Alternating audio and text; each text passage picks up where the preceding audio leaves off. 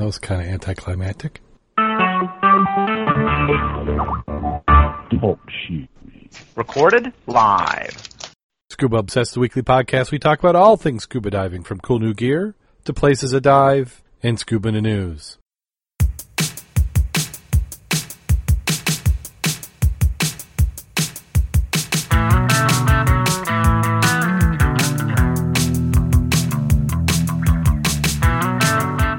Scuba Obsessed episode 332 is recorded live June 22nd, 2017.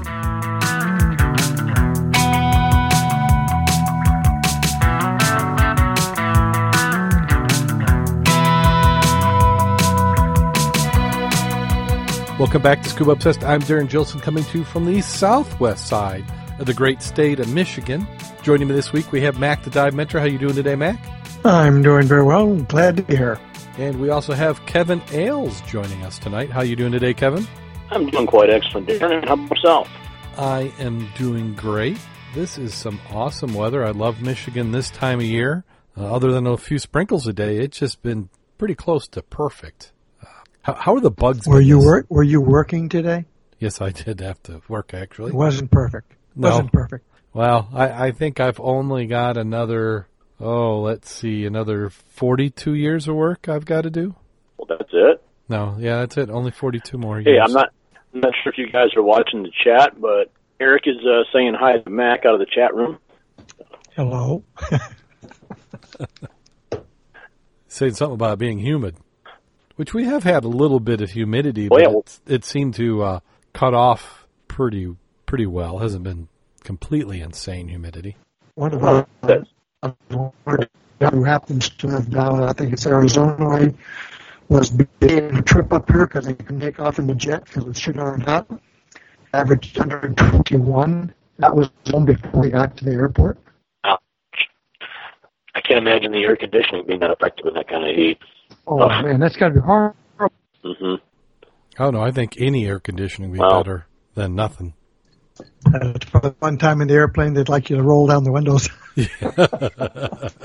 Yeah. Well, Eric says it's a dry heat, but I don't know. Dry heat at 121 is miserable no matter how you look at it. I mean, um, yeah, it might be better being dry, but still, that's got to be Yeah. unbearable. I've been there in Laughlin when it was like that, and it's it's dry heat, and walking from one casino to the other is fine, but staying out there is a bear. Yeah, It's more like a uh, an oven than anything else. hmm We'd like to thank everybody's in the chat room. We have Eric who's hanging around there. We have S. Nelson. Uh, we have uh, Kevin's alter ego is also in the chat room. Uh, chat room we've been starting about 9.30. Also keep a watch out. We'll be rolling out some new chat software coming. This week I have officially moved all the episodes. I say all, there's probably 10 or 15 that I haven't found yet. But uh, we've got most of them, if not all of them, uh, moved over to the new host. So we'll be making the the Everfun changes with iTunes and Stitcher and all our audio feeds and getting those onto the new host. And we're doing that, which allows us to stop using TalkShoe and uh, prevent some of the wackiness that happens with TalkShoe. TalkShoe has not significantly changed or improved since we started using it over eight years ago. So it is time to move on to some other solutions. Uh, so we'll be giving those a try. I may have to fire up another computer to bridge the audio, but we'll do something. Here, here, I'm all for that. TalkShoe. I mean, TalkShoe shoes. like when you pull it up, it still uses Flash. So uh, it's just time for it to to go away. But it, it was a handy tool. I like how they had everything together, and really nobody has come out with a exact same piece of software uh, uh, with with similar capabilities. Let's go ahead and jump right on into the news. And let me see. I've got so many windows open. What's our what's our first article? We we had one that was written by a blogger talking about doing a solo trip to Egypt. And this is a young lady from London who uh, was was following the traditional route. She was uh, being the good person, had a career, uh, bought some property, was going to sell, buy and sell property along with her father. He was in the property business, and then her mother suddenly passed away when she was about 22, and she decided, you know what, life's more than just the grind. So she went and traveled the world. Uh, she lived in Hong Kong for a couple years, and she sounds like she absolutely loved it in Hong Kong. but she thought it was too easy. Uh, so uh, somebody had talked her into uh, visiting them in Jordan, and when she got to Jordan, it was just a uh, little bit away from Egypt. And even though she'd heard all the bad press about uh, terrorism and how dangerous it was, she thought she'd give it a try. And she's now living there for the last two years um, and trying to show how safe it can be. Um, I'm not sure if I really buy into that it's safe. I think anywhere in the world, if somebody doesn't mess with you, it's safe until they do. Uh, she did learn how to scuba dive while she was, uh, I think it was in Hong Kong. Um, so that's what she's doing over in Egypt now. Is she's a scuba instructor, kind of like how uh, Claire Wild was, who was on, was a host of the program for a little bit. Um, she says before I started traveling, I thought my life was pretty well set up. I took all these scuba courses I could master and started earning money from diving. The combination just made a lot of sense to me along the way. I taught English, started my blog, subsisted on very little money for a long time, financed all my travels myself. I lived in Micronesia, worked on a boat for three months before moving to Hong Kong, uh, where she talked about that that was fun. She had um, she was visiting her brother who was in Jordan. A friend suggested I extend my trip to scuba dive in Egypt. Once I realized how much cheaper rent was in Egypt, I decided that was where I wanted to be. Uh, rent in Egypt, in the article, they're saying is $150 a month for her own studio with a swimming pool. Her rent in Hong Kong was $1,300 a month, which actually for Hong Kong sounds a little cheap. For 13, I would have thought it even. That was a shared rent too, though. Yes, yes, that does make sense then.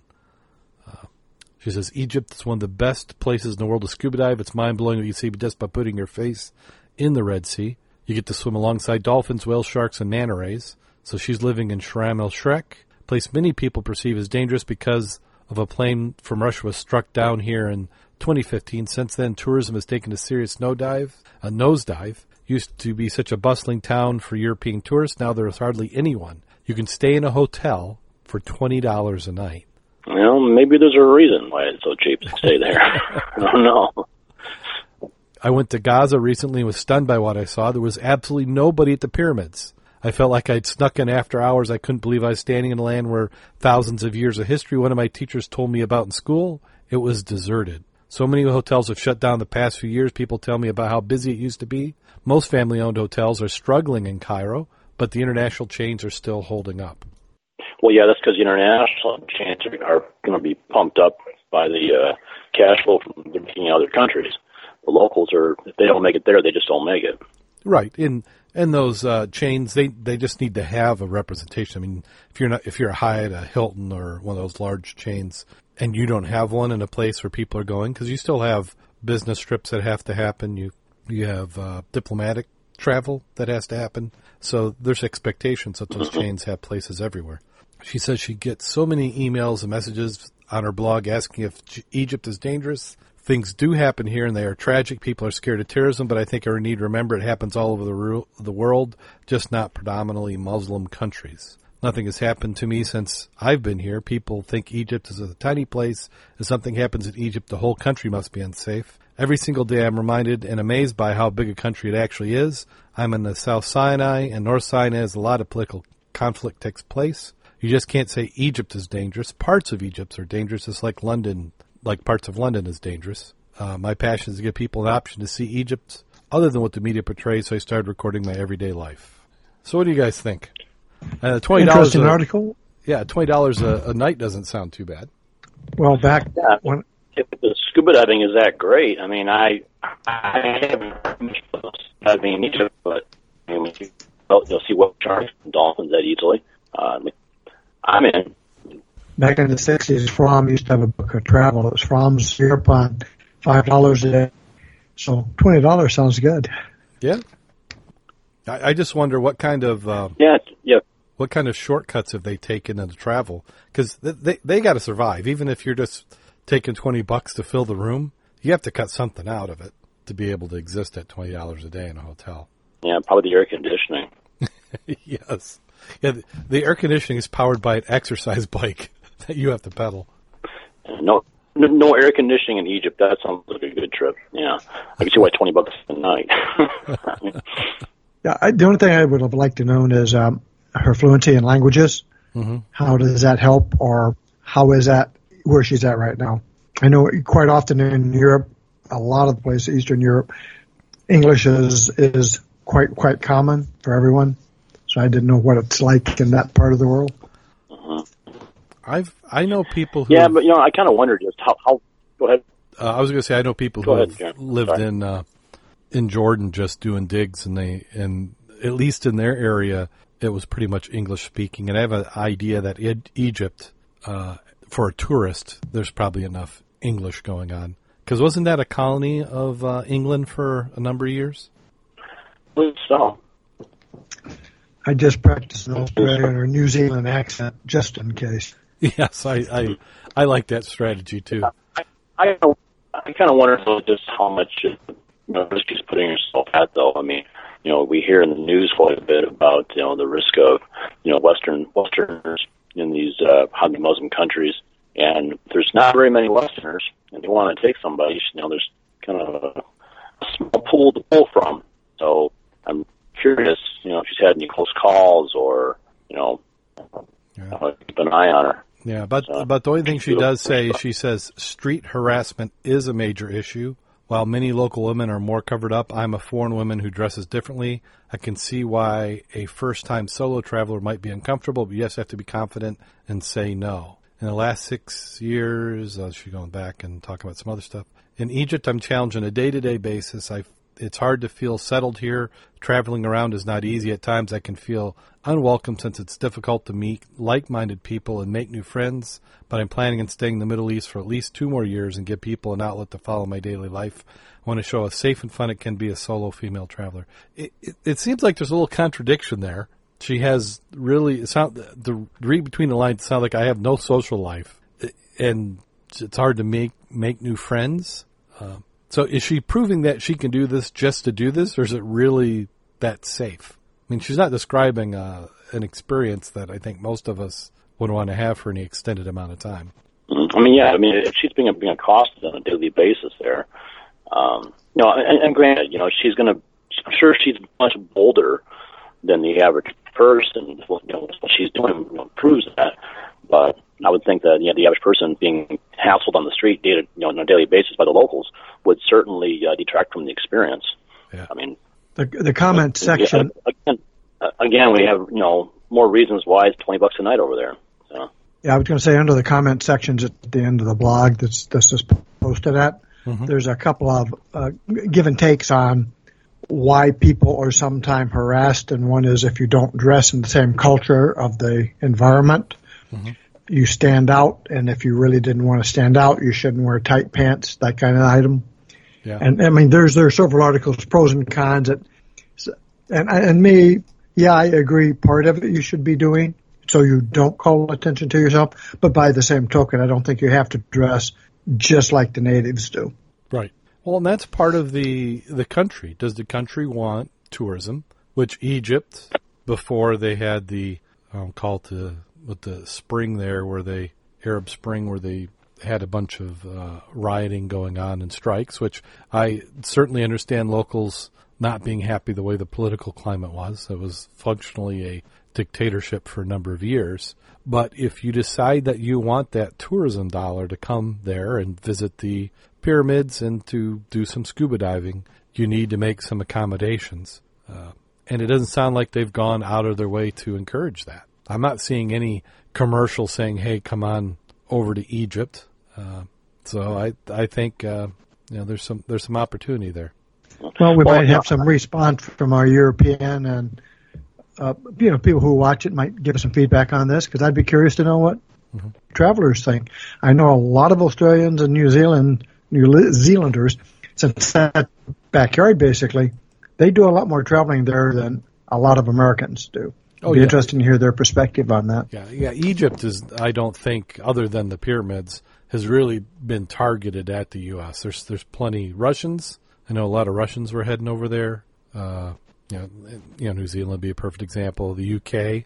I think they had direct flights uh, from England right into Egypt. So, well, let's see which one. What's the Nice next? article though. Yeah. Uh, and then we had an article from Deeper Blue that is talking about how to make the top tips for how to make scuba diving fun for kids. Uh, and, and as always, uh, we'll have show notes on our website, www.scubaobsessed.com. Uh, Jim Billings, thanks a lot to him for keeping those up to date. In this, and you'll probably want to read most of this over there. Uh, but I just thought it was, it was interesting to highlight that somebody had an article that was trying to drive scuba diving to a younger audience, which I do encourage the awareness part of it.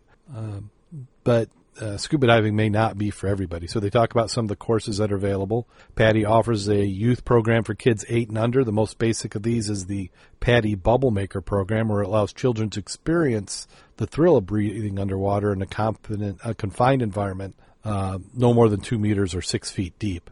Uh, the PADI SEAL Team program is more comprehensive. Also hosted a swimming pool, consists of a series of aqua missions that cover basic scuba skills, as well as specialty adventures ranging from search and recovery to aquatic life identification. So these younger programs are really aimed at familiarization with the gear, uh, getting the kids into the water, uh, and then learning some basic tasks. But they're they're trying to do it in a way that is safe. Um, I'm going to guess that at the six feet and less, uh, you know, any risk that you might have with poor buoyancy control is going to be significantly uh, reduced. Uh, at, at 10, they have a PADI Junior Open Water Dive course. It is exactly the same as the adult version, only with only additional restrictions after qualifying. Kids age 10 to 11 can only dive with a certified parent, guardian, or PADI professional and must not exceed 12 meters or 40 feet. Children's age 12 to 14 must dive with a certified adult over age 18. When they reach 15, these restrictions are lifted and they're automatically upgraded to full open water diver status. Other training organizations still facilitate scuba diving for kids, such as uh, SSI's Scuba Rangers or SDI's Future Buddies, uh, both of which start at eight years old. So one thing they point out in the articles is making sure that your child or kids are ready to dive. Uh, just because courses are available doesn't mean that your child is ready or able to dive. Only you will know when your child is physically or emotionally mature enough to deal with the ups and downs of an entry level course. An important question to answer uh, because encouraging a child to dive before they're ready is both dangerous and counterintuitive. If they find the course scary, confusing, or intimidating, the chances are they'll put, be put off scuba diving for life. Um, some things that your child will have to do before taking a course is pass a medical questionnaire.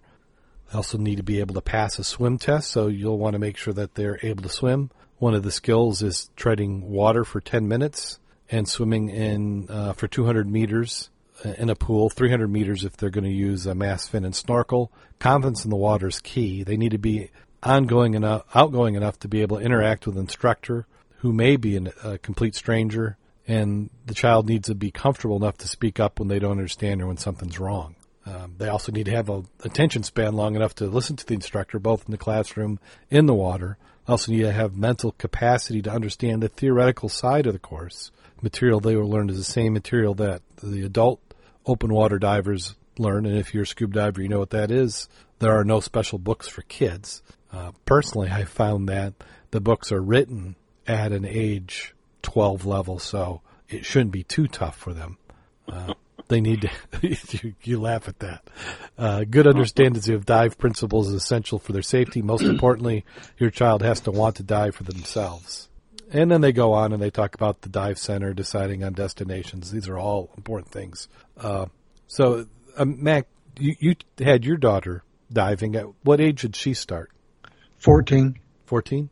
Yes. And did you think that was a good age for her? For her? Yes. It worked out very well but by the same token, all her dives were uh, extremely supervised by a hovering parent. Helicopter day.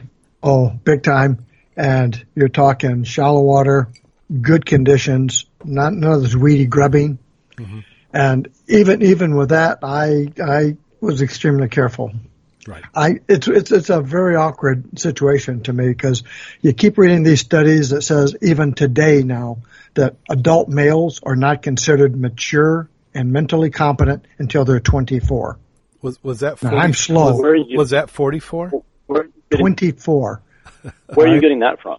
Uh, I'd have to go look for the quote, but those are different variations of when does the mind mature for, in this case, males. And it was extremely up there. I mean, they're saying 18 is insufficient for life activities that could be life threatening which is sort of funny since you can get freaking drafted at 18. well, that and you've got a driver's license at 16, and you're paying taxes uh, as soon as you're working, and um, I don't know where you're going to going to draw the line at someone being an adult. Heck, you can get prosecuted as a an adult as little as young as 12 years old. So I think Well, everyone's kind of, everyone's using a different scale as when you're an adult. So Well, I've, I've seen too many lawsuits from a different avenue from skydiving where it required you to be over 18. And yet, with parental consent, even after they've signed the meaning the parents, they can still sue and say, well, their, their kid was not competent enough to do that because it was a little more extreme than they had anticipated. And on one hand, you're saying, yes, I am. But if you get hurt, well, it's somebody else's problem because they didn't train me well enough. Uh, I see the same thing in scuba. I, I'm not comfortable. I would not teach anybody that young. Yeah, I, I Just me though. yeah, I, I mean, my think per- you- that's like uh, made on a case by case basis, you know, because you've got, you know, some kids which, uh, you know, 12, 14 years old, they they possibly c- could have the, you know, conceptualized to be, uh, you know, diving with a parent. Um, you know, then we've also seen it in scuba classes where you you have young adults that just don't take it seriously, and you know. I don't know. I, I kind of wish they would kind of do it on a case by case basis because you, you you do see where in a lot of situations where once someone has paid their fees to be a, to be an, a, a diver, um, you know, they're, they're, they're good going to do what it takes to get me a diver. But then, you know, we do see some people out there which, you know, at any age, would probably Yes. shouldn't be out there. Yeah, I've got, on my topic tonight, it's going to be diver fatalities. I'll hold my comments till after I review this one on the air. Okay. Well, the next uh, article, I think the next one is going to be scuba diving in the Ozarks, and that one actually starts as a safety tip. Uh, and what they're doing is they're it's almost like they're advertising this article, and this is from KSPR, an ABC TV station down there, and they're saying scuba diving in an open body of water can be a daunting task, let alone in a lake where visibility is extremely low, and that's exactly what 1,000 people across the Ozarks are signing up for every summer season. The general manager at Dive Ventures said scuba diving in a lake is extremely different than diving in the ocean. It's different in two ways visibility and the types of water. You'll want to make sure that you and your buddy have a light so you can see each other. Uh, this, according to Aaron White. The weather can also play a huge role in the water's visibility. For example, when KSPR News went to get video, the weather was overcast and it just rained, therefore there was a lot of dirt in the lake. The next difference is the different types of water, salt water versus fresh water. Since the ocean is salt water, scuba divers more buoyant and requires less help from a wetsuit. Uh, while they said the variety of safety measures need to be taken when you dive, the number one thing is, is remembering to breathe. Um, even though it may seem obvious, she described the first time divers forget the regulator properly can get panicked. Also important to make sure each scuba diver has two regulators. Uh, and then they go on. So some of this stuff seems like uh, things that will be covered in your regular open water. They are correct in that uh, conditions are going to be different. So if you have been a open water ocean diver, even with quite a bit of experience, and you've never had the pleasure of being in in freshwater, and this this really applies anytime you go to a, a new location, you might want to get some local expertise to help you be prepared. So if you've been only diving the day in crystal clear water, uh, the dive lights is, is certainly a good recommendation. How many times have we been diving and you know you have Bob's uh, ray of the sun uh, flashing around, and you can easily keep yourself uh, in in his vicinity. Yeah, I mean, there's you definitely do need to have experience for different different environments down there. You know, we we see it quite a bit. Uh, you know, with people who haven't had to use a you know heavy exposure suits. I know you, when you go down to Bonterre, that's uh, something which they really check you out thoroughly because they have a lot of um, you know people saltwater divers who haven't used a even used a you know a seven mil wetsuit, and you know just a, a simply going from a shorty to a seven mil, you know the changes in your buoyancy um, can throw off even, a- even an experienced diver.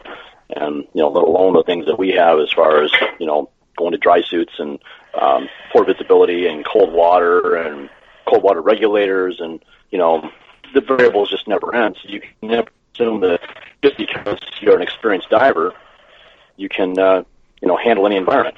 I mean, every, every environment's different. Yeah, certainly. And they also mentioned some other things that uh, for us are, are becoming second nature, such as having a dive flag, which I think even in the open the open oceans you you would need to have. Uh, by the differences being that it's being flown by the uh, dive boat. Well, and, and we have that, you know, when, we're diving here too. You know, if you're diving off a boat, uh, the uh, rates that you are supposed to within 100 feet of that. It might be a bit of a challenge depending upon the size of the wreck. Because some of the wrecks we're diving are, you know, 300 feet long, or in the case of Cedarville, you know, 600 feet long. But um, that's the plan anyway. so whether it comes together, or not, a different story. Okay, let's see what's coming up. A Portland man finds the keel of a shipwreck washed up on Cannon Beach shore. Cannon Beach, Oregon. A Portland man is vam- f- with his family in a Cannon Beach found something he wasn't expecting. Wednesday, it looks like a piece of driftwood on the beach, but look closer is intentionally placed notches and nails hammered into it. I genuinely believe these are handmade cuts, said Jeffrey Smith, who stumbled upon the wood. A person who lives nearby says it washed ashore months ago. Smith immediately called some experts, hoping to get answers. It definitely wasn't something I expected. I planned on being home in bed last night, but instead rented a hotel room. On Thursday, Chris Dewey of the Maritime Archaeological Society showed up to document it. After a little poking around, Dewey said he thinks it could be part of a shipwreck. Between the Columbia River Bar and the Oregon coast, there's an estimated around 3,000 wrecks. And we've only documented documented a few hundred, Dewey said. Dewey said pieces old ships wash ashore every year. Sometimes people pick up those pieces not realizing potential historical significance. Instead, this wood is thrown into bonfires. He thinks the piece of wood may be a piece of a keel, which is structure usually in the bottom of a ship. He said it could also be part of an old ship's crossbeam. Dewey estimates it could be up to 100 years old. At this point, there's still a lot we don't know. Where did it come from? Exactly how old it is? Which ship was it originally a part of? We still have a lot of research to do, and you never know what might turn up. There's evidence that the shipworms have eaten the wood. He said shipworms aren't too common in the area, which means a piece of wood could be from a long way away. Cannon Beach is also where back in 2008 people found cannons from 1846 shipwreck, and for the wood Smiths came across, it's unclear whether it's significant or more until more testing is done. Smith said he hopes the wood gets preserved if state officials determine there's enough historical significance. The find has been reported to the state archaeologist, but the expense it's an expensive process to preserve this kind of discovery. So it may cost between $5,000 to ten thousand dollars to preserve it, and the paperwork could take months. In the time it takes to des- the decision as to whether or not it's there, the tide could carry the piece away back to the sea. Well, this is a, a, common predicament. I mean, when you're, I, I like to watch to walk the beach when the uh, early spring when the ice first goes out, because the uh, often the ice will scrape up the bottomlands uh, and bring pieces. You know, you see all kinds of fresh things along the shoreline. You know, when the ice is gone, and a lot of the wood you see along the shoreline, you know, may very well be pieces of shipwrecks. Um, but the, but but they did come by by Saugatuck came across it was a, a piece of a shipwreck and had you know it had the you know the the bars hammered into it. It had the the the, uh, the grommets to hold the wood on it there as well. Um, but then it was gone a week later. Um, on the beach, and you still had driftwood. Um, it's indiscernible as what it's from. You know, can uh, look at it and identify that hey, yeah, this is this is something which could be a, be part of a shipwreck. You know, you, you look at it, and you know the, the, giveaways are does it have the iron pins hammered into it? Because you know the the old these old wooden boats, the way they were constructed is they you know they they took an, you know a, a hand drill and bored holes in um you know in the rib, the keel, and then they hammered pins into there. The, the, these boats were actually pinned together, and then some of the later ones they actually would uh, like like like a washer on the end of the of the uh, pin and hammer the end of the of the pin to, to mushroom it to, to you know to give more holding strength for it there. And when you come across things like that, then yes, uh, you very likely have a shipwreck. Although still you have other objects, you know, that it could be part of a of a dock or it could be um, you know part of you know different machinery. Um, it's really hard to say exactly that you've got a shipwreck unless you can really name that piece of wood. And you know, the picture I'm seeing here on this article um, is pretty ambiguous. You know, uh, got a um, he's pointing at some marks in the wood, which if I saw this, I wouldn't have any reason to think that it's a shipwreck. What do you think, Mack? Could be a seawall. Yeah. I mean, It's really it's really hard to Docks. tell on some of the construction back in the old days. So it's one of those like they found here on the beach uh, two years ago, two three years ago, The one between by- Grand Mere and the uh, new Cook plant. Mhm. Remember that one whole section, and that was section of a hull, and it's gone again. It was gone in what a week. Yeah. But Yeah, but when, it- and, but when you have something like that, that- something that comes ashore like that, where it's you know has enough other pieces with it, you can determine it's a shipwreck. Then yeah, that's clearly a shipwreck.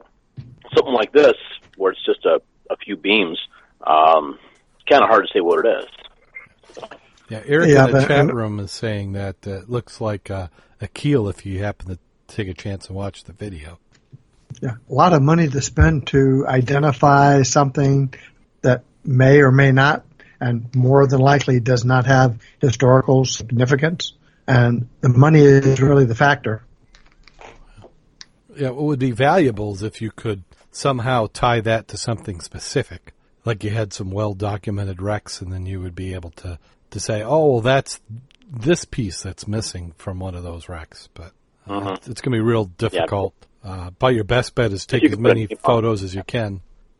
Yeah, if if you could put a name on it, you know that would be that would be helpful. But um, what without without a you know some suspected wrecks that it might be, then you know it's just boards on the beach.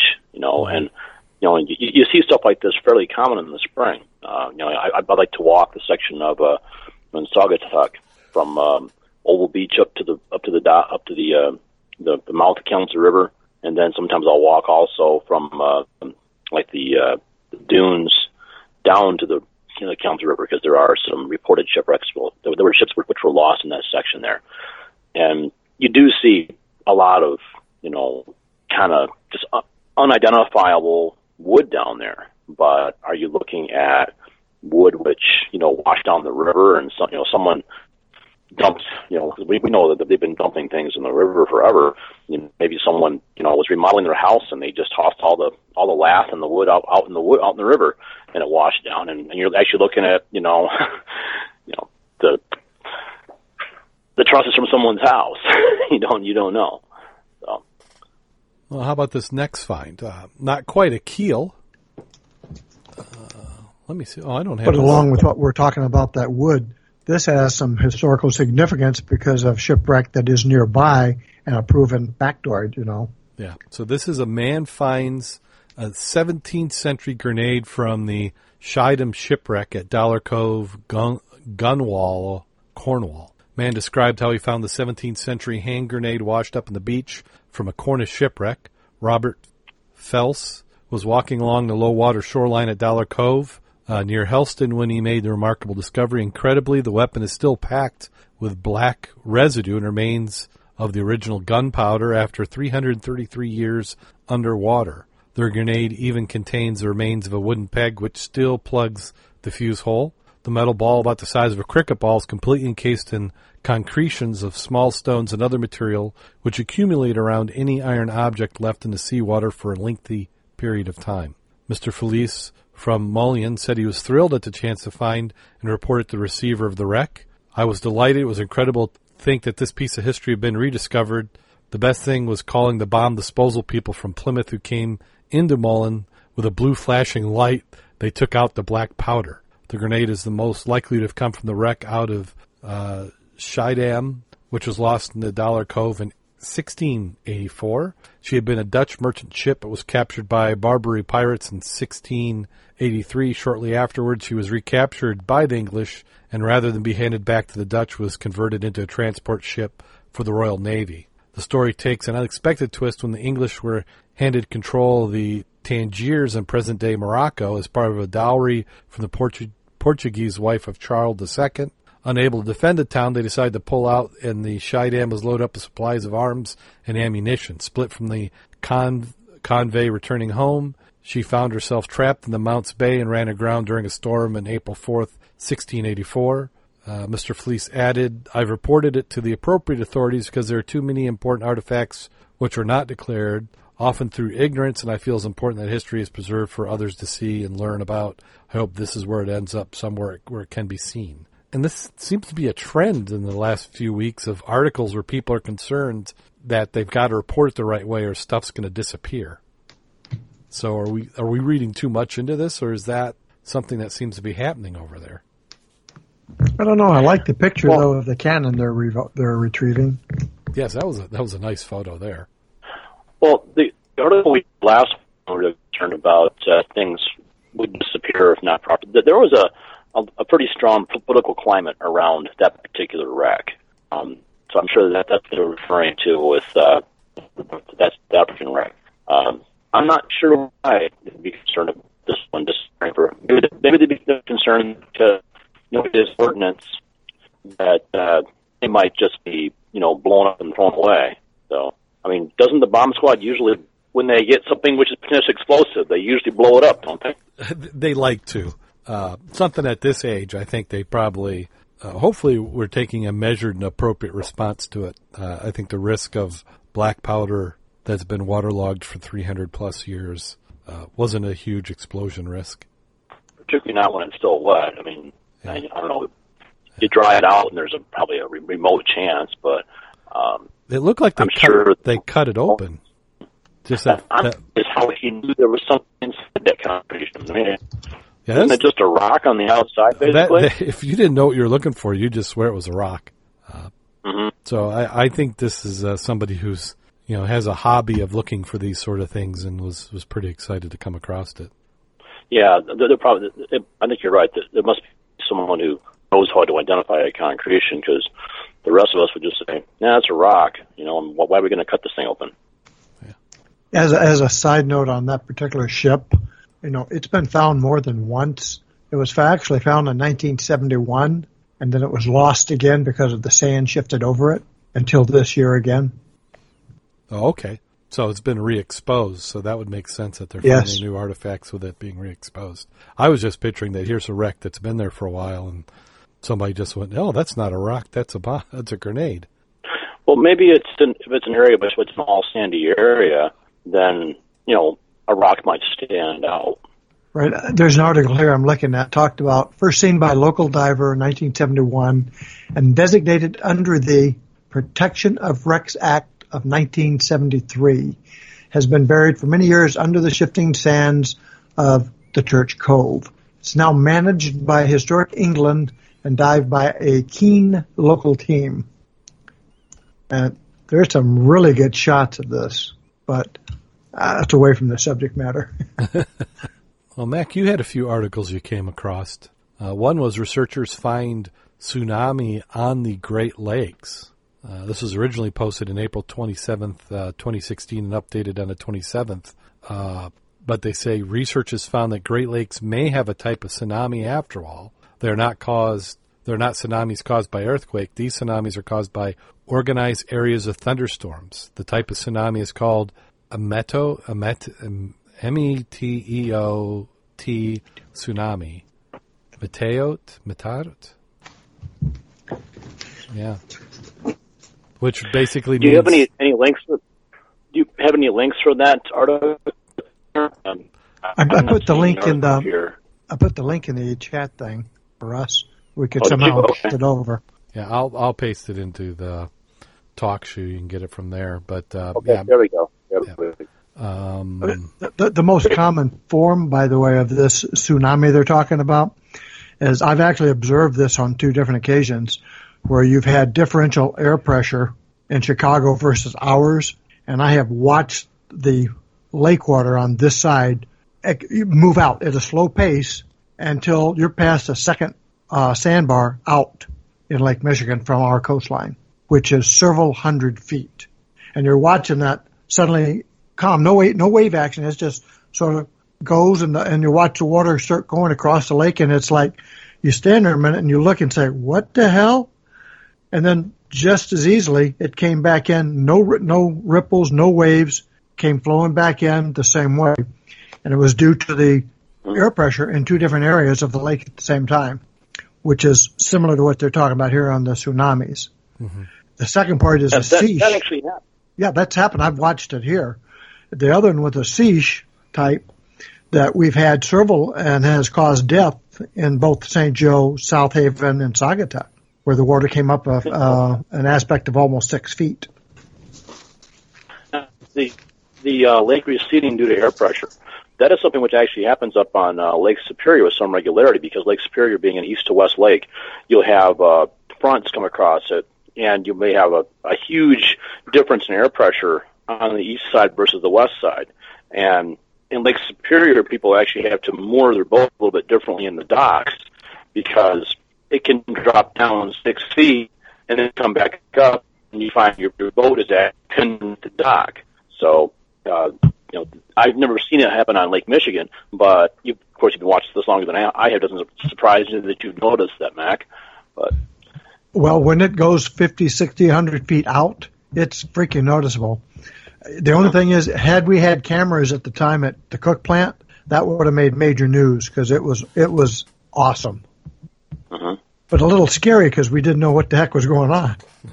Yeah, well, you got that Hey, big they're- they're containment building. You're fine. they're they're they're finally pumping the water out of Lake Michigan down. You know, it's go, it's, it's going to Colorado and going across the Continental Divide like they've been talking about all those years. Like that's going to happen. Yeah, somebody pull the plug. Well, here at the, at the end of the article, they talk about some uh, seiches that they think may have been though that uh, uh, Meteo tsunami. Uh, they said a Fourth of July in 1929, ten died in Grand Haven when a 20-foot wave hit and buried the pier. The strong rip currents carried people away from shore. The wave came after an early morning storm. And then in July 13th, 1938, five died when a 10 foot wave hit during a calm day in the Holland State Park. In the past, researchers have said that water pushed towards Wisconsin after two days of powerful east winds barreled back westward, sweeping people off the Holland Beach pier in boats. Wow, that's. I'm surprised we haven't had any of those recently. I mean, they're talking about this stuff being, you know, you know, 80, 90 years ago. Um, you know, this is not something which couldn't happen. This could happen today. Well, you've actually had occurrences. They have also had that same effect. It's generated waves in excess of 27 feet. There was a buoy, and it's it's hard to validate a lot of the, the references from years ago. They had a buoy out there in Mid Lake for measurement of wave action, and they had one that measured it at the time of a 50 foot wave. That was classified as a freak wave, not generated by uh, landslide or anything like that but and dissipate just as quick as they, they come up.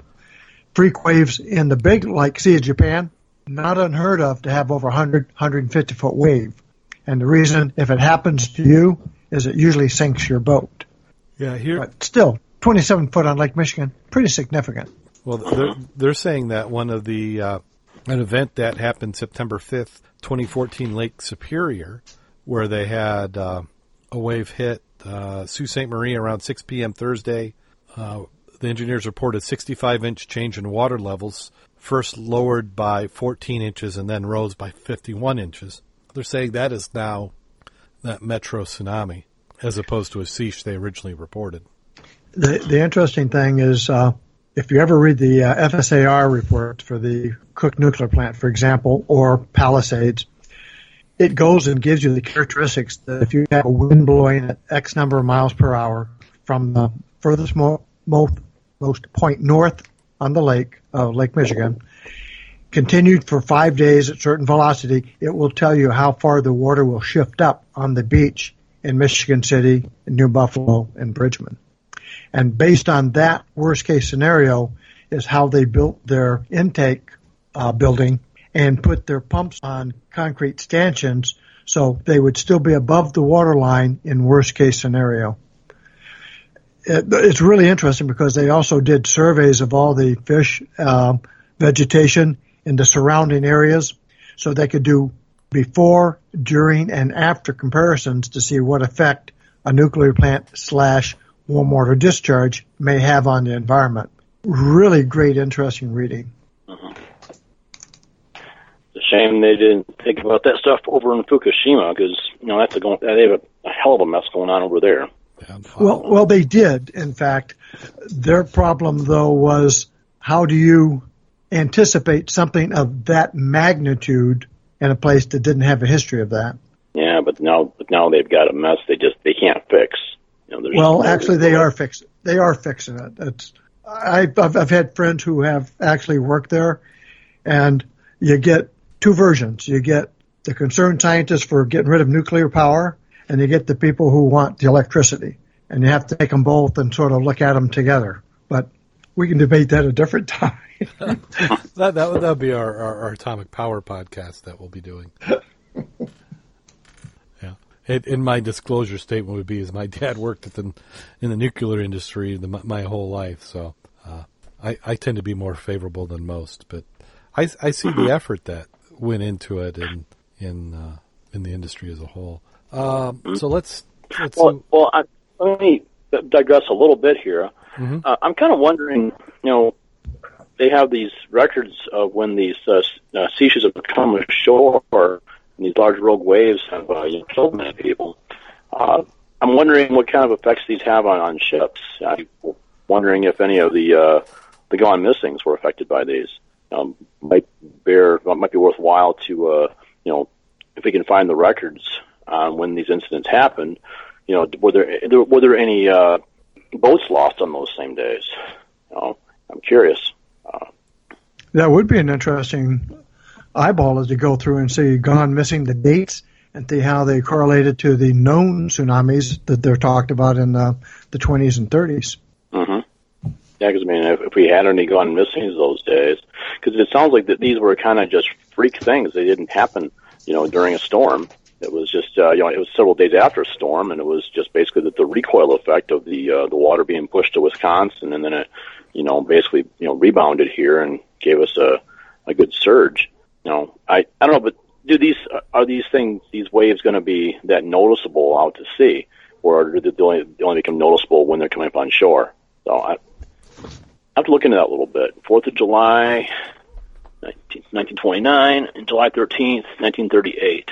And the I'll ones that I those yeah, the ones I witnessed at, at Cook Plant, for example, in the 70s, there was no wave action. It was not instantaneous. It was a slow out, stop, pause, come back in. It, it like I said, it, it would take your breath away because you couldn't figure out what was going on. it, it, sometimes it, it's hard to visualize the how things are connected for that to happen.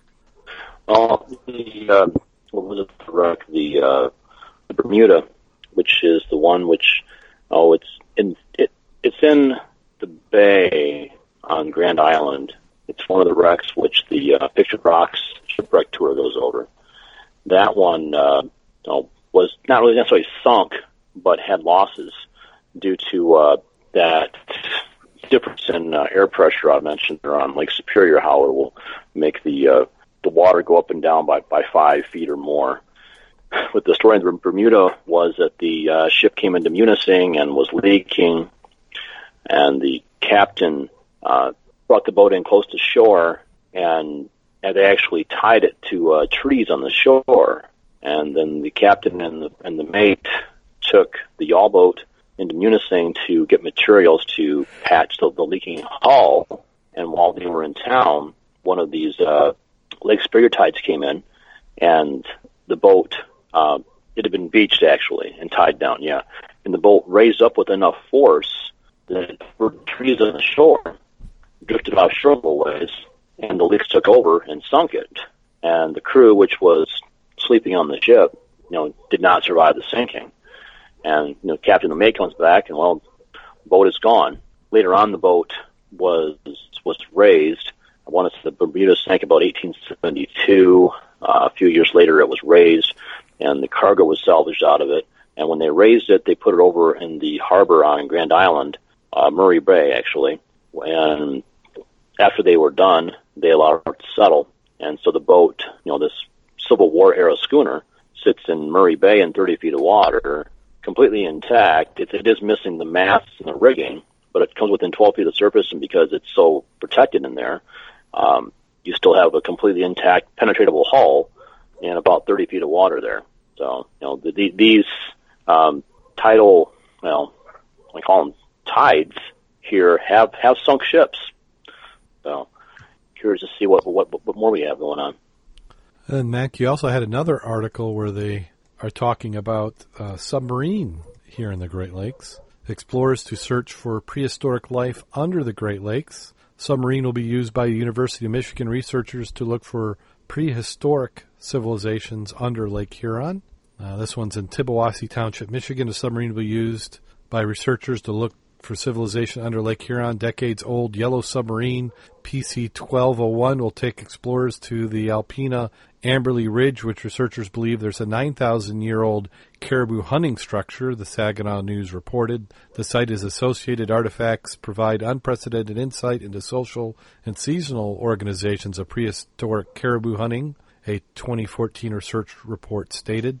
Greg Bush provides international underwater services at Bush Marine Incorporated, included including the 23 foot long submarine known as PC 1201. Sub is 8 feet wide, 23 foot long, can carry a pilot and two passengers. The sub can be used for film production, tourism, salvage investigation, underwater inspections. It can also accommodate two passengers. A pilot has been all over the world, including Antarctica. Bush says the area originally used to be dry land at one point that connected northeastern Michigan to southern Ontario, but is now covered with 120 foot deep water. When combined with environmental and similar studies, it is suggested that distinctly different seasonal strategies were used by early hunters on the Alpena Amberley Ridge, with autumn hunting being carried out by small groups, spring hunts being conducted by large groups of cooperating hunters.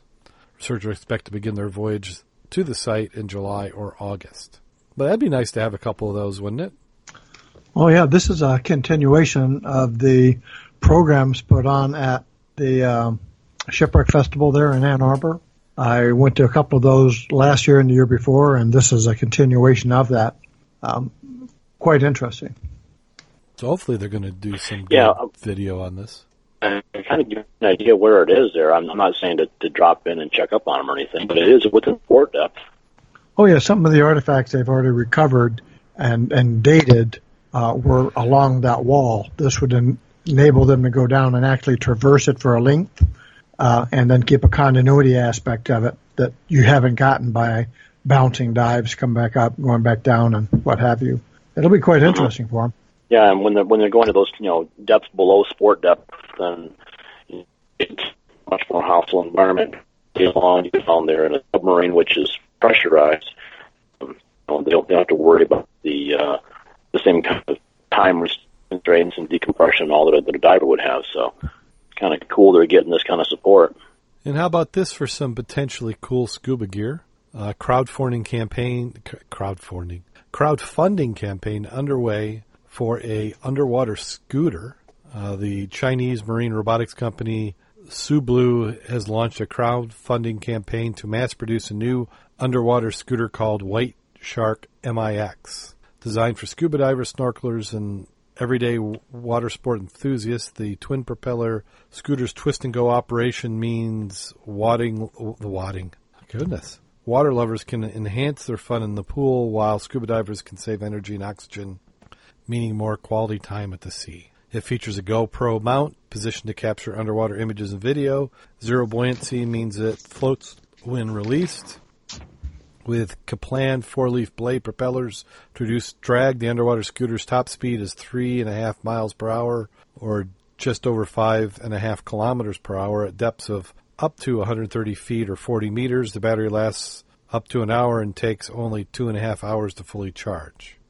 Uh, made from specially formulated plastic, the White Shark MIX weighs only six and a half pounds and is compact enough to fit in a backpack. The co-founder and CEO of Sublue, we have reinvented the marine scooter and made it lighter, more powerful, and affordable. White Shark MIX is safe, easy to operate, fun, must-have accessory for scuba divers and water uh, lovers alike. The Indiegogo crowdfunding campaign kicked off May 16th with a target of 30,000 US or 26,000 euros to put the scooter in the mass production has raised more than triple that amount. I'd love to know how much motor, uh, how much thrust the motors will have, and the type of battery. I'm looking at that, and I sent you another link with some video of it. Okay, let me take a look at that. Probably watching the video is going to destroy the internet. So three hundred fifty dollars is that what they're saying? It's going to go. Now I'm looking, I'm looking at one of the videos, and uh, I'm sort of impressed. I'm I've used DPVs, but This looks pretty swift. I, I'm really curious.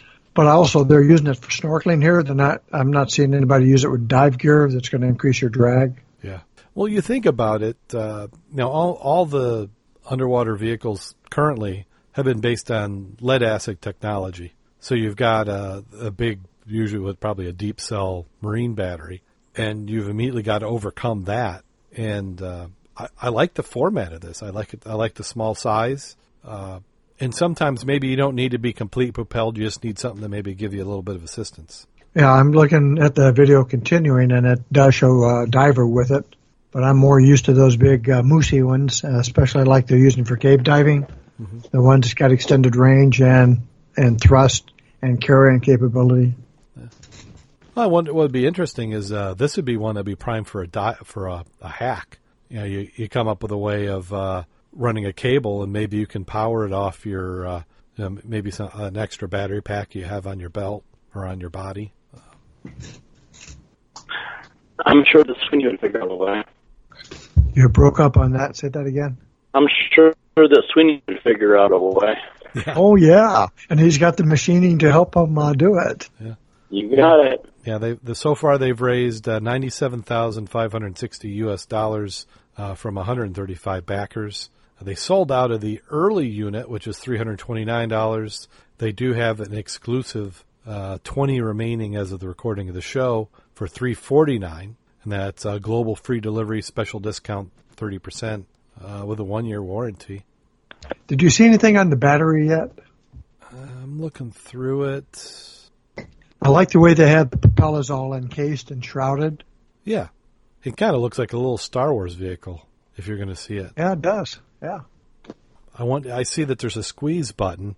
I wonder how that's going to work at depth. it's, it's a magnetic trigger, Oh, magnetic. Okay. right? And a lot of our, the ones we've used here, you just put it around your hand, so if you let go, the motor will stop.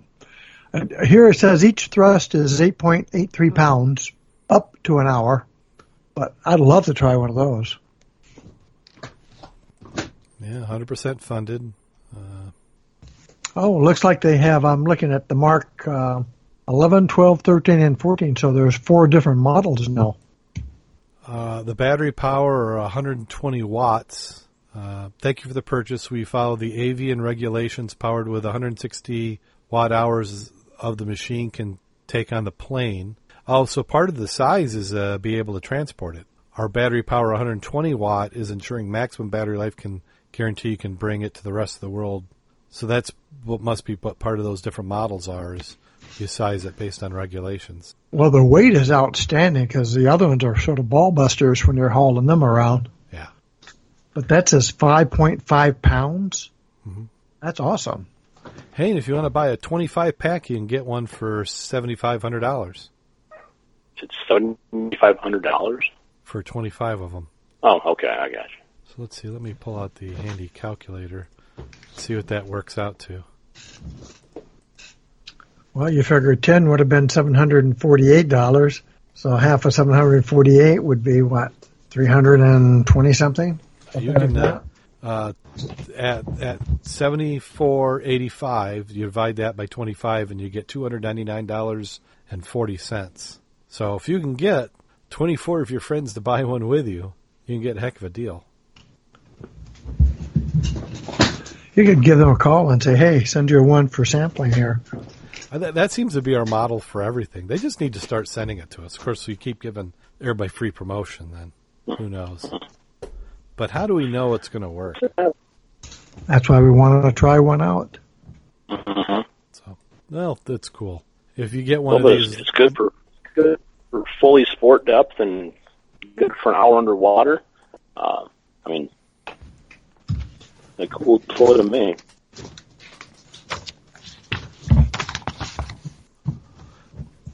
well, that does it for Scuba the News. Um, Mac, you mentioned that you had a safety story. Did you want to go ahead and cover that? Yeah, I do. It, it's under diver fatalities, and I was doing some reading since I made a little. I wrote an article on uh, one of the topics on that accident feedback board.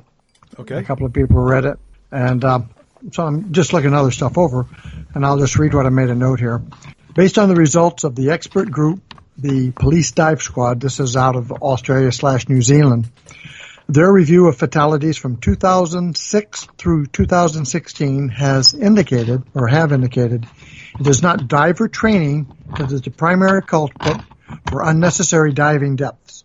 It is far too often the overzealous adventurer breaking the very rules they have been taught to follow. It is evident that divers do not ditch their weight in emergencies. It identified that the majority of recovered dead divers were still wearing their weight belt or weight pouches. They stressed that establishing positive buoyancy is the one action that, more than any other action, that can probably save a diver's life. Their view of the accident's details identified the odds of survival would have been greatly enhanced the divers had dropped their weights, improving the possibility of reaching the surface alive, and that this one response can be the critical response in threatening situations. And the samples were from the Australian fatalities from 2006, 2010, and the New Zealand group from 1980 through 2000. Said 90 or 76% of all recovered divers were wearing their weights. And this is generally not any younger people, but experienced divers. For the most part, they had key item still had their weight belt on or their weight pouches. So my point is, we all know not to do that. But how often have you been in a situation that you do other things before you consider getting rid of your pouches? Mhm. So, my words of wise, you guys out there know where your buddies' pouches are or weight belt, and once in a while you might want to practice doffing them in the shallows just to get used to can I do it and how smooth can I do that. Well, and that's supposed to be part of your pre-dive, you know, uh, going over your kit and your buddy's kit. Uh, Yes. the acronym the acronym because we because we really aren't fish and, and part of that the uh, you know you're supposed to go over over your weights and, and uh, show your buddy you know how your weights are ditched in case they have to. One thing I'd like to understand from that article were there did people have properly were they properly weighted and did they have enough weight that's ditchable? Because I've heard of situations where uh, during the recovery they discovered that somebody had you know sewn weights into gear or had them mounted to tanks or uh, dive uh, wings and that they you know without overinflating their their BCs there was really going to be no way that they were going to get up. Well, even on my backpack, I have weight pouches in my backpack that I cannot get rid of. But I can get rid of my two pouches. Quite often it gets rid of itself on, you know, without me wanting it to, Yeah. you know. But, uh, Well, I and I've never had an uncontrolled ascent because of that, but I try not to go overweighted. Yeah, well, I, I think it's fine to have some some weight that is not ditchable. It's just that when you uh, ditch your weight, you should be positively buoyant. Well, but depending upon you know how much weight you need and how your rig is set up, you know you, you may not have ditchable weight. Um, I, Mack, correct me if I'm wrong, but uh, DIR standards does not go with not like ditchable weight. Is that am I correct on that? I, I, I wouldn't hazard a guess right now because I'd have to have my notes with me. Okay. Because Yeah, a lot I- of them I'm don't want you inadvertently getting rid of your weights is where that's coming from. They Yeah. want you to be down Well- and suddenly be poof. Now I'm buoyant because I dropped my weights. Right. Well, I know, like with with with when I'm diving my steel my steel black backplate, um, if I'm using doubles, uh, I don't. I mean, I don't have any weight. I mean, you you, you don't when you if you're using uh, a pair of steel doubles, you're probably not going to have any. You know, bring any weight down with you. Uh, you know, if you're, you know, unless you have need to put something just just to trim yourself out, and trim weights aren't aren't going to be ditchable either. So, you know, some of us may not even have ditchable weights in our in our kit, and that's that. And depending upon what you're doing, that can be proper too. So, Yeah, Yeah, I think I think the other aspect that bothers me more than my weight aspect is if I have an inadvertent, like you know, you, you tweak your your BC hose a little bit, poof poof. What if I had I go poof and it doesn't stop? Now most of us never have that happen ever. I've I've seen it happen twice in the river, relatively shallow, and it'll get your attention in one hell of a hurry. But I've never practiced that, and it's like maybe I should start doing that a little bit what if I did have an uncontrollable inflation? Would I be able to manage that? I've never practiced it. Well, or I the think same that if thing you're for your for your dry suit inflate. You know how you burp it a little bit. If that sucker sticks open, Oh yeah. you're going up. yeah, you you can't burp a dry suit quicker than it can inflate typically. Um, No, well, that scares me more than any scenario I can think about. Yeah. Is those two right there? because most of us only have the like a wrist dump or a shoulder dump. Um, you know, we're on a BC. You usually have multiple places where you can dump air. Uh, if you did have get a runaway like that, Well, but but even so, uh, you know, if you are diving um, like you're supposed to, and you're staying, you know, out of decompression, uh, I mean, as a recreational diver, um, a runaway ascent, you know, it, it, it's it, it's not going to kill you. It, it might hurt you, but if you're not in decompression, um, it's not going to kill you. You, you. you may get bent, but you know, it's be you know a fatal bent. So the important thing is if you're in trouble, get the hell out of there. Yeah, I I had a, a free flow last week um, on the iron side, and uh, you know I got the hell out of there. you know, I didn't, although I didn't dish my weights. Um, I inflated. I got the hell out of there. Um, no, I didn't get bent, didn't get hurt, but uh, you know, like I say, it's it's not cool. You know, um, if you uh, you know if you gotta if you gotta get up there, do it by whatever means possible. And but don't ditch your weights if you can. So yeah. I, I, that uncontrollable ascent scares me. I mean, I was on a, a boat uh, when we were doing the Ironsides a couple of summers ago, and I'm looking out, and all of a sudden I see this ballistic missile come out of the water, and I won't mention who who it was, but it came right up out of the water and then immediately back down, and it's like, oh shit, you know. And the person controlled it, did not kill himself coming up, did not kill himself going back down, got back down, got on the down line or the up line in this case, came back up, and you know, and we put him on O2 just in case, but he had that auto inflate, and up he went. wow. hmm Yeah, I had an experience, but I wasn't. It, it wasn't a case of overinflating. It was a case of uh, a little bit of disorient disorientation. I was on uh, Max Rec, which that's I think about seventy five feet, isn't it? Yeah. hmm And uh, I it, the visibility was was pretty low that day. I think we had about six feet of vis, and I was trying to stay up above the wreck a little bit, and um, I got I was a little bit higher than I thought I was. And when you're in mid column with low vis, you really don't realize how quick you're going up. And I was looking at my gauge, trying to figure out what depth I was at and what what type of adjustment I needed to make.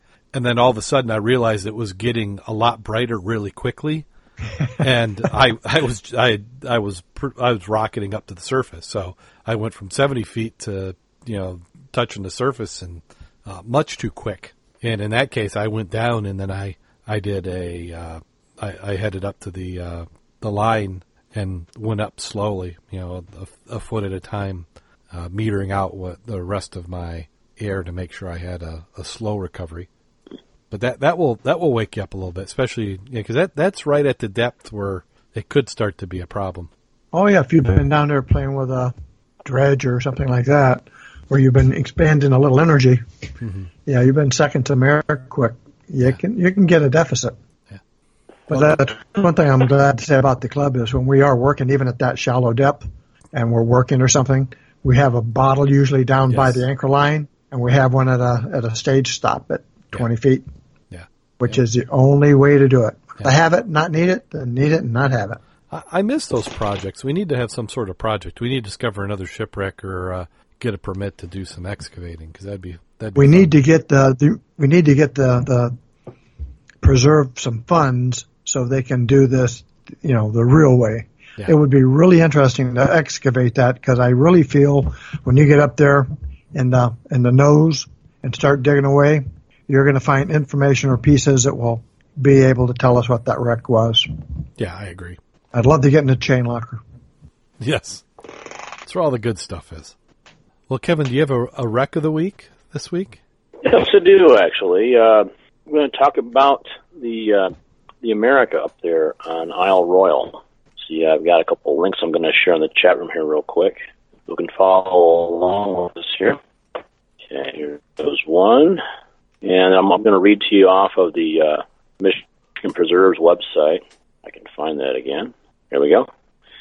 Okay, uh, America. Launched in 1898, the America was a 182 foot long passenger and package freighter that spent her life servicing the Isle Royale community by providing transportation to the mainland, mail, and provisions. Uh, first run of the 1928 season, she was under the command of an inexperienced first mate when she struck a rocky reef off Port Washington at the south end of Isle Royale. In an attempt to intentionally ground her, she was run hard aground just offshore. Subsequent efforts to salvage the wreck failed for technical or financial reasons. Starting in the 1950s, the wreck became a pop became popular with sport divers because of her close proximity to Port Washington and her depth ranging from the bow nearly at the surface to the stern at 80 feet. Ice damage is evident at, to a depth of 30 feet, but much of the America's deck gear, including her windlass, remains. Uh, the engine room is remarkably intact with its piping, engine, and other equipment. The boilers did not explode in the sinking and are intact crew quarters and numerous cabins reached. And this is one I've not personally dove. It's one on my list to dive. Uh, you know, this is right there up there on Isle Royale. It's very, it's uh, you know, a lot to see well within sport depth. You know, it starts at two feet deep and goes down to a depth of 80 feet. I'm talking to a number of friends who dove this. Uh, I spoke to my friends who dove this. Uh, you know, you, you do have a lot, a lot of penetration you can do on this wreck. Um, you know, lots of good photo ops. There's a lot of ambient light down there, of course. Uh, this is a really cool wreck to dive if you can get up there. Um, also, I shared in the chat room a uh, link to superiortrips.com, America Shipwreck. And, you know, again, this looks very appealing. Uh, pictures we're seeing of this boat here, you know, right underneath the surface, extremely intact. You know, a great sport depth dive. Um, and, you know, you're pretty isolated because, again, you are up there on Isle Royale. I'm not quite certain of what the accommodations are up there. Well, what the infrastructure is as far as getting tank fills and all that. If you're planning to to see it, you'd certainly want to want to call ahead, you know, and see that they, you know, if they have charters and what and the whatnot, which I'm pretty sure they do. But you know, you want to verify before you go up. But you know, this is a wreck according to you know SuperiorTrips.com. This gets this gets uh, an average of 500 dives a year. Um, it does sound like the diving pressure and natural deterioration has taken its toll on the remains of the, the American future appeared gloomy, but so they actually put together a, uh, a preservation project on it, and not quite sure the, the pro- how well the preservation project is going on because this looks to be about eight years old for this update here. But this is one which attempts are being made to preserve it so it can be continue to be, be a great dive for historic uh, for future generations. But you know, here, here we have a ship gone down 1920, 1928, so nine years ago, uh, nearly completely intact. You know, so ice damage near the bow, but you know, once you get down 30 feet, everything down there is in real good shape. And where else are you going to see stuff like this? You know, only here in the Great Lakes. Uh, if you can get a chance, let me know how it goes for you because I want to do this one too. So, SS America, Excellent. Isle Royale. Very nice. Yeah, that that's on my bucket list to go uh, do some diving. Is up there at Isle Royale. Uh, I know uh, Rich Synowiec at Divers Incorporated does do a charter up there nearly every season. So if you visit his uh, his website, uh, and he's got quite a few episodes on Diver Sync where he talks about his Isle, Isle Royale trips. Uh, in his case, I think they uh, do a, a live aboard charter where they stay on on board a boat the whole time. I am anxious to go out back with Kevin. I want to go see that wreck you just did last week off of Hammond, Indiana. Oh, do you? Oh, Okay. heck yeah. That's a nice prop. Well, I'm yeah, you know, I've been reading about that prop, and I can't believe it's still there in only 14 feet of water. I mean, it was just. But one reference I found on indicated that it was a wooden prop. So I'm not sure. Maybe that might have been um, something transcribed improperly, meaning a wooden propellered ship.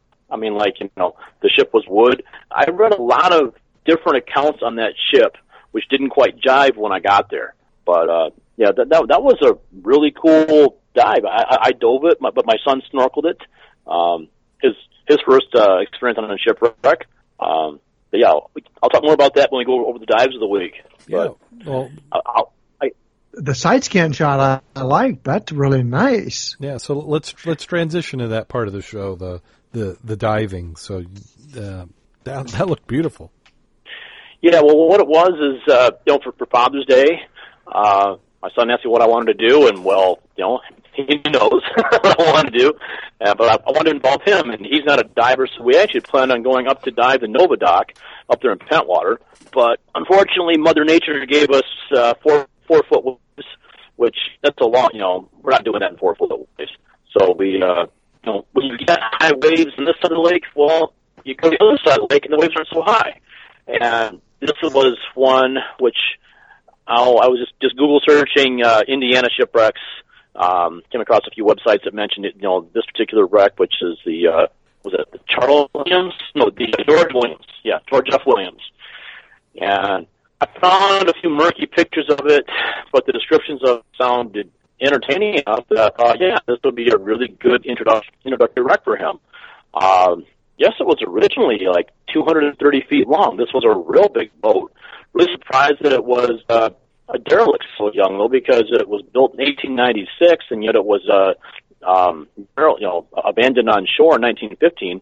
And for an iron hulled ship, which which is what I read it was, uh, you know that's awfully young to only get uh, 19 years out of it and, and, and be dumped. But um, getting out there and reading some more information, uh, it sounds like it actually was a wooden ship that was iron sheathed because pretty much all you see down there is wood. But I come across some iron sheathing, and I'm not sure the sheathing was on a hull. Uh, it's only 14 feet of water, and we were fortunate enough to have, you know, I don't know, uh, 30 foot visibility in that shallow of water. Uh, we really lucked out on this one nice. Um, I believe you actually could dive it from the beach. Um, some of the talk about it on scuba board, talk about people, you know, reaching from the beach. I wasn't 100% certain on uh, the numbers. I ended up getting the numbers off of Google Earth, but there were you know, different things in the area which could possibly be. Because looking at Google Earth, you could see a lot of stuff in the area which I figured probably were just remnants of old uh, you know, break walls. But uh, someone has tagged it on Google Earth, and you mouse over that, and that gives you numbers. Although the tag on Google Earth is not exactly right, but if you scale back to the history a little bit, you go back to like oh, I think like 2014, then you'll find an image which actually in the water, and um, you know using that, get the numbers which are also on my Facebook. I, I'll put the face on my Facebook, and uh, I'm actually going to put a video on YouTube it. But um, you know, you can you can find wrecks this way, folks. You can um, you know if you hear a story where you, and you see on Google Earth, mouse over it, your numbers. You know, keep in mind, Google Earth's format for the GPS is not the format that most of us use in our GPS, so there's some conversion involved, which I won't get into right now. But uh, you know, you can find wrecks this way. And you know, I know I not find this in Dole before, um, but it's, it's a cool dive. A lot of fish down there. It's a big bass. Um, a lot of machinery. The boiler itself is there. All the engine is done. Um, Mack, I'm thinking, didn't some of the later boilers, wasn't the firebox part of the boiler on the, on the later ones? I believe they were. Okay. Yeah. This looked to be the type where the way the boiler sat, the coal was shoveled into the bottom of the boiler. And, oh, it's, it's a big one, though. I mean, that boiler was within about 50 feet of surface. And you're in 14 feet of water, so you're looking at about, you know, 10, 11 foot diameter boiler. Um, and and fish were making it a home too. There were some bass that were bedding inside it, which I didn't want to. Um, you know, there's there's teams sitting around, but yeah, I just saw that propeller. I mean, uh, you know, there's a eight foot diameter propeller sitting down there. you know, I mean, uh, so close to Hammond, Indiana. Why that wasn't salvaged, I have no idea. So, but got we got my son out there. Uh, I don't know. Uh, we kind of had miscalculated the size of wetsuit he needed, so he didn't have a wetsuit on, unfortunately, and the water was a little chilly at about 62 degrees on the surface. But, you know, he's, he's a trooper. He wanted to see it. We, we, he'd, he'd seen it from the surface, and he saw it on the side scan. So out we went, and, uh, yeah, he was pretty impressed by it. And I guess while we were out there on the wreck, there's a beach up on shore, and the, some kids came out on paddle boards and it sounded like the lifeguard up on the beach had mentioned to the people up on shore, to be a big dive flag, of course. Hey, the people out there diving that wreck, and the kids got curious, so they came out to saw us. And next thing we know, we got like four teenagers on paddle boards that want to see the wreck. And I'm like, well, look down. Oh, cool, you know. and uh, No, it, it, it's it's a cool wreck. I mean, um, it's it's it's it's it's broken up. You know the um, you know you can identify stuff. The um, bummed. I guess I should have side scanned further. It sounds like the bow was a little bit further away. We were, we were diving the stern section, obviously, but uh, I guess the bow was a little further away on it there. It's in like in two pieces. I didn't realize that when I was there. So all we got was basically just the uh, stern section was still, which is still, you know, I don't know, 150 foot long, you know, chunk of boat there. I didn't think it was, but I guess now I'm finding out later on there's two pieces of dive out there. So, yeah, but if you want the numbers, those numbers I have on my Facebook are correct. You know, if you look at my Facebook, look at albums, I got a little bit of a blog written up on it there, and you know, you get the number up there. And we launched out of the marina there in uh, Hammond, Indiana. Um, Twenty bucks a long, it. You know, got to pay to play. But there's a substantial seawall, uh, but it's got a lot of riprap and things there, so we'd be kind of challenged to hike down that. Then scuba board from 2010 indicated that you could hike down the seawall and uh, dive it, or you dive it from the from the beach. It's pretty good swim off the beach, though. You know, you're probably three yards off the beach, so you know unless you're gonna you know bring a GPS out with you so you can drop on it, um, that might be you, you could easily miss it from the beach. But say cool wreck, 14 feet of water, George F. Williams. Excellent. Sounds fun, and I I think it's interesting uh, when you have a shipwreck in that depth, that close to a beach, where you might be able to use it as a kind of like crack for future divers. You know, wonder how many of those paddle boarders uh, may have caught the bug and eventually become scuba divers. Well, they were definitely interested. You know, they uh, you know they, they came out there just to talk to us, and they didn't realize that they were going to see the shipwreck. They just wondered where it was, and they had questions for me about if you could go inside it and things and everything, and you know, what you know what kind of you know gas I was using. Yeah, that they had a lot of questions for me out there. I was mostly focusing on you know my son because it was his first time snorkeling, and uh, he was kind of learning it, and I'm trying to teach him how to snorkel out there and things. So uh, first concern, but uh, it was no, it was a good time. You know, it was uh, I don't know about an hour and a half, hour forty five minutes to get there. Um, you know, I could tell it was right next to the the Hammond water treatment facility there. That was what they mentioned on Google on um, Scuba Board, and I used that to find it um, on Google Earth. And you know, it was a real good day. We had great weather, and you know, I couldn't have a better time really. So Excellent. Well, Mack, did you get any diving in this last week? Just in the books. I did a presentation at the museum on Tuesday and turned around and I saw some familiar faces I saw didn't know didn't notice were there until after the presentation. Somebody lurking around there, huh? Yeah, I think it was Mr. Kevin there. Oh, you know, you you, you just I heard something was going on down there, kind of interesting, so I thought I'd stick my head in. So, um, Yep. I got I got there a few minutes late, so I kind of you know snuck quietly. Well, I got two more invites to do two more programs of different types, so it pays to be heard, I suppose. There you go. Yeah. Very good. And Mack does know his stuff. You know, he's got a lot of intriguing material to show off, and Mack knows his stuff. You tell us a about your presentation, Mack. Uh, I'm sorry, say again? would you like to share a little bit more about what your presentation was was about? Well, the title is What Lies Beneath. I have a series of them, and that one is What Lies Beneath, then it's a dash, the waters of Paw Paw Lake. And then it's subtitled Trash or Treasure. Uh, another one I've done before, and I'll probably be doing again, is uh, What Lies Beneath, this, the same thing, What Lies Beneath, and this one, The Waters of St. Joe River. And we uh, specialized on all the material we've been locating and finding around the Niles area, from the dam all the way down to uh, the dock that we use. And that one was well received. You know, because it basically shows you know, all the shopping carts and the bikes, and the people are just, my gosh, they throw that into the river. And you might notice you did see what uh, Jake salvaged this week from there. Bicycle that couldn't have been there a week. Oh, wow. Yeah, and it's from maybe four foot of water. And uh, as a side note, the river is starting to be tamed. The pipe is now visible. So uh, if it doesn't get too much more rain, maybe in a week or two, people will be frequenting the river again for the Thursday night dives. Oh, okay. Okay. So Thursday, Thursday may be the river.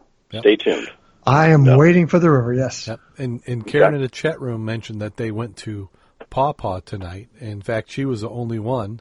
Uh, she showed up at Forest Beach, stayed shallow since she was doing it as a solo dive. And if you're on the Mud Club Facebook page, she has the full dive report there.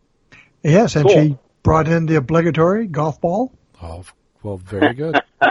Absolutely, Made and she has a couple of nice, yep, a couple of nice old-fashioned batteries with the poles exposed. So she's Mm-hmm. turned into a pretty decent grubber. Excellent. Cool.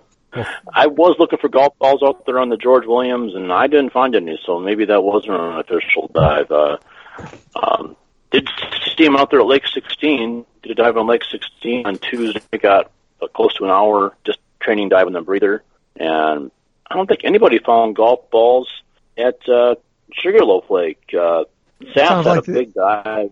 I was going to say, it sounded like you guys had a lot of weeds out there, though. I hear.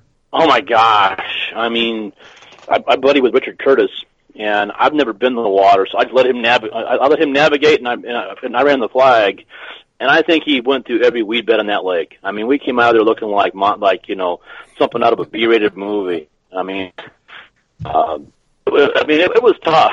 I mean, uh, once we got past the weed bed, you know, we had some decent visibility. I want to say we had about eight foot on the bottom. Some of the guys that got the deeper water, I know Eric was saying that he got, uh, I don't know, his words were phenomenal visibility. I don't know, is Eric still Eric still in the chat room? Yes, he is.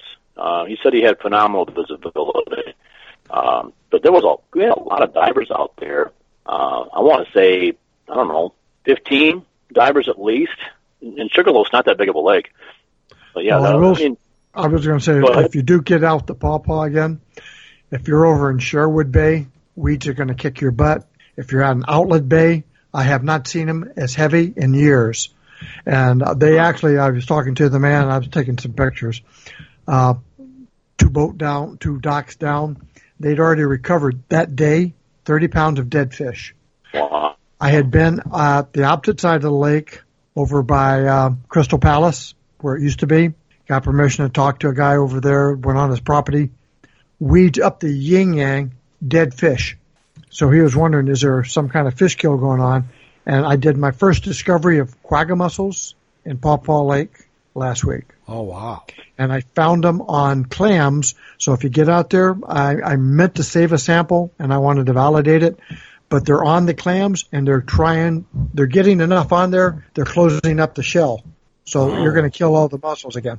hmm So what, what do you Yeah. think's going on with the fish? Is it just uh, maybe uh, uh, low oxygen going on? Well, it is. That, that's, at, at, uh, in Paw Paw Lake, you don't have any oxygen below 20 feet. It's dead. Uh, well, the aerators, well, act- excuse me? That's the one that that's the one that we were diving last last year, and I was down at 70 feet, and the uh, hydrogen sulfide at 70 feet uh, just about made just about give you the blister. Oh, Uh, absolutely. Yeah. It, Come up- I came. I mean, I was using I was using my camera mask that night, which kind of leaks a little bit, and you know, I got a little bit of that stuff in my eyes, and my eyes are burning, and the stuff stunk, and um, it was uh, yeah. I I wonder if it's hydrogen sulfide out there that's doing Well, there, it, it's I mean, part of that too. It's um, it, it's quite interesting if you want to look at the composites of what that sediment layer is. Uh, I've been reading up on all the the materials they've been doing for the last seven years. Uh, it's quite entertaining, and it gave the chemistry background of what they're finding.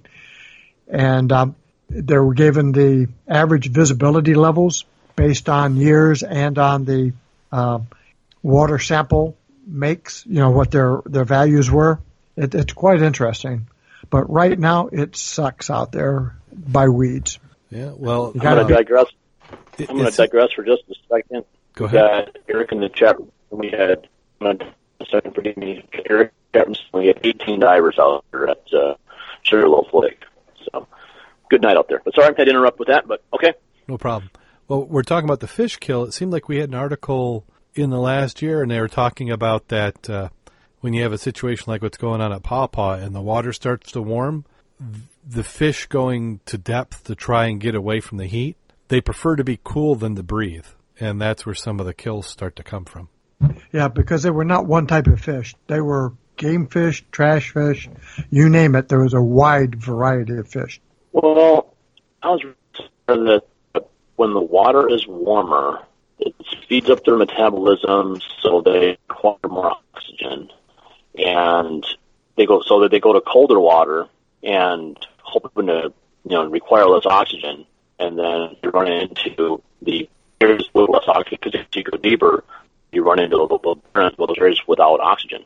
So that, that may be the issue because yeah, it, well, it had the water's warmed up a lot lately too. Um, I know Lake 16. I want to say the water temp, the water temp was like in the 60s, down to about 15 feet. Then the thermocline dropped off pretty pretty fast. Um, I know the dry suit divers yesterday uh, at Sugarloaf were not happy. they were talking about how getting overheated. I won't, know, that's too, but uh, you know, with the water warmed up a lot just within the last two. That that made that fish kill. Yeah, yeah, I think so. Oh. Well, Mack, you have anything you want to plug before we get on with it? Uh, not really. It looks like we may be able to do an ecology dive uh, in September. Uh, I think I put the the date on the club site under dives coming up, and I've updated that a little bit. I'm, I'm back into the saddle on some of that. Excellent. So keep that in mind for those who want to do an ecology dive. We haven't done one for I don't know since last year. How about you, Kevin? What would you like to plug? Well, um, not usual, uh, dive shop. Those bargains online, those bargains online aren't going to fill your scuba tanks. Also, uh, support your local libraries. Every time you get a chance in, in your in your villages, what money you can. They need it. Look kind of information there, which you can't find on the internet. Um, I'm going to start plugging pretty soon the uh, buoy project we have going on. There's actually a uh, project going on between the Coast Guard, the DNR, the preserves, and a number of local divers trying to get the uh, wrecks, 186 wrecks throughout the Great Lakes buoyed. And we're trying to get the public on board with that here because we're going to need some support not too far down the road. Um, Okay. so we'll be talking more about that in the future, but uh, that's what I got for the night. Excellent. Uh, also, I'd like to thank WRVO Radio for putting us on the year on the air one more year. If you like hunting, fishing, and the great outdoors, you'll love WRVO Radio. Visit our website www.scubaobsessed.com. Scroll on down to the footer, and you can get a link on how you listen to their network. Um, also, if you like like our program, we just certainly could use some support, even if it's only a dollar. Uh, become a Patreon. Go to our website, www.scubaobsessed.com. Click on one of the Patreon links and uh, give whatever you can. It helps us keep the show on the air. I'd like to thank our Patreon supporters at the Dive Nitrox level. Currently, that is Vanessa Homiak. Thank you, Vanessa, for supporting the show. And again, to all our Patreon supporters. If you want to follow us on Twitter, we're at Scuba Obsessed or on Facebook, facebook.com forward slash Scuba Obsessed. So, are you guys ready for that time of the show? Ever ready?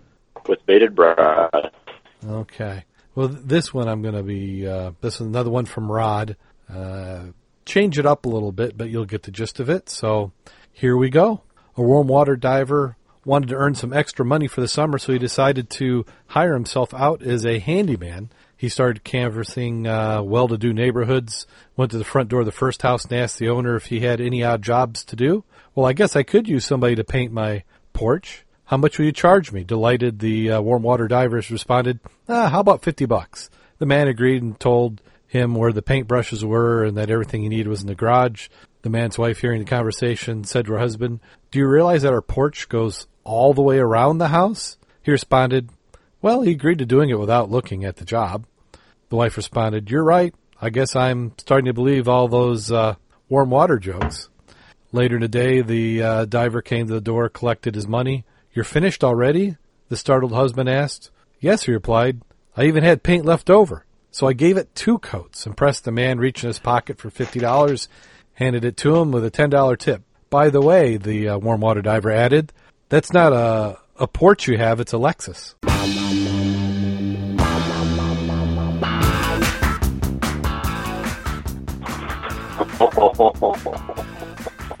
A busted Lexus. Ouch! ouch! Ouch! hmm oh, yeah. Who needs a spray paint job? Yeah, well, you know, the, the, the, the, br- the brush strokes add a little character. Um, So until next time, go out there and get wet. And stay safe. And have a good time doing it.